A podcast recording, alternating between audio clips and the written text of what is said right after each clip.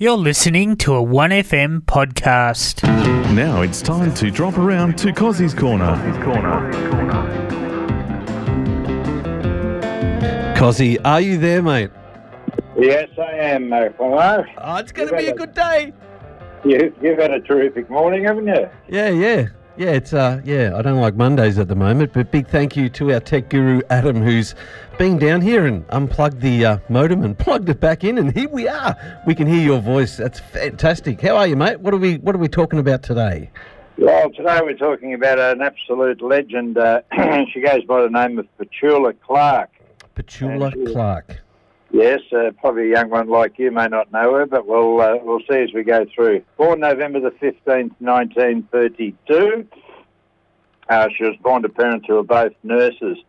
As a nine-year-old, she volunteered to sing to a scared audience at a BBC broadcast after a bombing raid. Oh my Such goodness. was, yeah, such such brilliance was the performance. They actually got her to appear on the BB broadcast show thereafter, and she appeared in over 500 uh, programs uh, that were designed to entertain the UK troops overseas. Not bad for a nine-year-old. Not bad at all.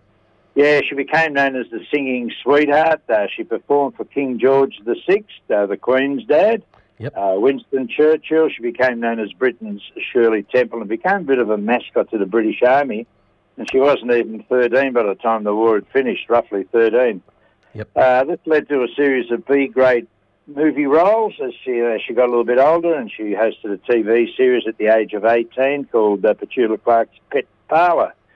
Now, in the late 1940s, a musical career beckoned, uh, a number of major UK hits, uh, but they weren't of anything of note. And uh, she even got a number one in Australia back in 1954. And I, I don't know this song, The Little Shoemaker, so I'm going to have to chase that up. But uh, I'll have a search for it right now. yeah, So you keep a- have a going. Yeah, 1957, she meets a guy called Claude Wolff, who was a publicist, who eventually becomes her husband, and they have three children uh, down the track, two daughters and a son. Um, in 1960, France, Belgium, she goes on a tour and she starts singing songs in German, French, Italian, and Spanish. So we've got to remember this is she's only 28, so she's obviously very gifted. I'm flat out getting English right. Yes, that's right. 1961, she brings out her first UK number one song, a song called Sailor, which is my favourite song of hers, and also a song called Romeo, which ends up getting her uh, gold discs uh, for both of those in the finish, even though Romeo didn't become number one. In France, she did a song called Ya Ya Twist, which was the only successful recording by a woman to do with the chubby checker twist uh, Okay. movement of the song. So a little bit of a thing there. Uh, she brought out a song called Chariot, uh, which is the original version of Peggy March's song "I Will Follow Him." But Yep. uh, Peggy March in 1963 um, added English words to it and uh, made quite a quite a hit out of that particular song. 1963, she adds another string to the bow. and She starts writing soundtracks for French films. Oh, wow. 1960. Yeah, she's very, very talented. I know this woman. I, I must admit, Mm. I was really, really surprised as I'm going through this uh, last night. 1964, she appears on the UK version of "This Is Your Life," uh, which she which she appeared again in 1975, 11 years later, and they got her back on again in 1996. So she's the only person to receive this tribute in this TV show uh, to, to be brought up three times. So obviously, a very loved person. Yep. 1964, she meets a guy called uh, a composer called Tony Hatch, and uh, he writes a song called Downtown about his trip to New York City. Yep, I know that one. Um, yes, well, uh, you know, Petula, not mucking around, records it in four separate languages, and it becomes number one in several countries, including Australia and the USA, uh, where it sold uh, three million copies in 1965. Pretty good, uh, pretty good record in the days of the Beatles. Yeah, mass marketing.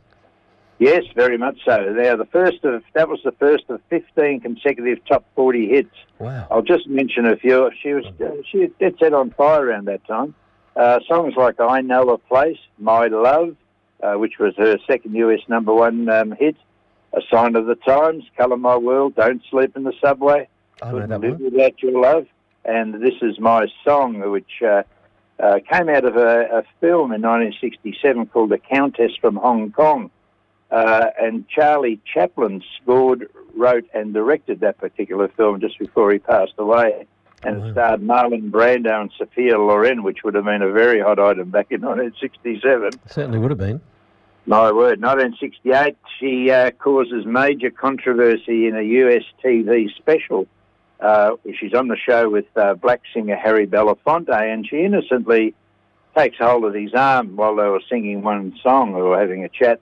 And of course, the wowsers of the time just went off their faces, and uh, Petula and her husband just basically said, "Come and get lost, will you? We've got better things to do than worry about, uh, you know, your insecurities." Nuts. Uh, so she, 1968, she uh, started her film career again uh, in a film called Finian's Rainbow, where she was nominated for the Golden Globe Award, which is the Hollywood Foreign Press Film Critics Award.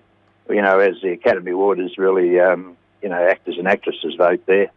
Uh, and she also appeared opposite um, Peter O'Toole in uh, Goodbye, Mr. Chips uh, version of the 1939 film that Robert Donat was in. She also encouraged talent and um, got a young girl to see Herb Alpert. That young girl was Karen Carpenter of the uh, Carpenters, and uh, Okay. um, so she helped launch um, Karen Carpenter's um, rise to fame. Now, one night after um, heading uh, home from uh, where an audience uh, guy heckled her, some idiot in the audience heckled her because she sang some French, she discussed the issue with John Lennon and uh, Yoko Ono, and somehow she ended up on the song, obviously in the chorus uh, of the song "Give Peace a Chance." Oh, You know really? that song? Yeah, I do. Yeah. Yeah, well, she's in there somewhere. So I don't, that's the first I've heard of this. So 1976, she performs downtown for Queen Elizabeth at Queen Elizabeth's Silver Jubilee, which is the 25th year of the monarch's reign. Wow. Now, isn't it interesting when we've just lost the Queen after um, something like 70 years? Incredible. Yeah. 1981, she goes to the stage this time and plays Maria von Trapp uh, from The Sound of Music. It was originally meant to be six months, but such was the demand that it went for 13 months, and she received the Laurence Olivier Award for Best Actress in the Musical. Uh, she appeared in over over a number of years. She she appeared as Norma Desmond from the film Sunset Boulevard. Over 2,500 performances, same character but in different productions. Uh, 1988, it'd be probably around your time, mate. Disco remix of Downtown ended up top 10 in the UK. That might be the downtown that I know. Possibly so. What about the Saw Doctors? Do you know them? The saw. SAW? No. Uh, it. Um. Uh. I'm not sure. They did, a, they did a version of Downtown and she appeared in the video in 2011. So the Saw Okay. Doctors, SAW Doctors. Now, uh, since then, of course, you know, she's virtually retired, but she still managed to do one-woman shows, concerts, duets uh, with other artists on albums, helped with musical festivals, television guest appearance, just to mention a few things. She lives in Geneva, Switzerland. Did I say that she also skis? No, I didn't. No, you didn't. done everything.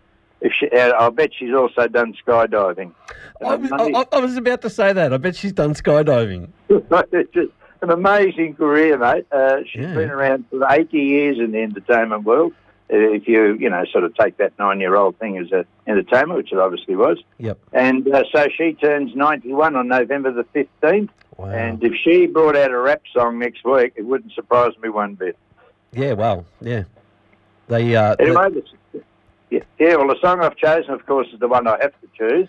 Even though Sailor's my favourite song, um, we've got to play Downtown, haven't we? Yep, we can do that. Um, just before I um get off the phone to you, mate, the Gaylords, a little shoemaker, 1954. Would that be it? Oh, that could be it. I'll have to, I'll have to get on the internet and have a bit of a listen. Um, I um, I don't know the song. Yep. Um, so, uh, like, you know, I was, I was born in 1950, so I wasn't listening to music in 54. Didn't, we didn't get a radio until about 58, 59. So, uh, Yep. I think before that was a bit of a mystery. So, yeah. Look, I'll, I'll find out and have a listen. But anyway, Downtown, that's the number one song that everybody knows her for. Oh, thanks a lot for ringing in. What we're going to do, Cosy, is we're going to flick over to the news, and straight out of the news, we're going to um, play the song, if that's okay. Yeah, I was going to suggest that because we're running out of time. All right, we'll catch you next week. Yeah, hopefully a lot smoother, mate. Thank you for um, being so Yeah. patient. Okay. All right. See you, mate. Ciao. And that was Cozzy on 98.51 FM. What a trooper. He held on for ages, and thanks to our tech guru.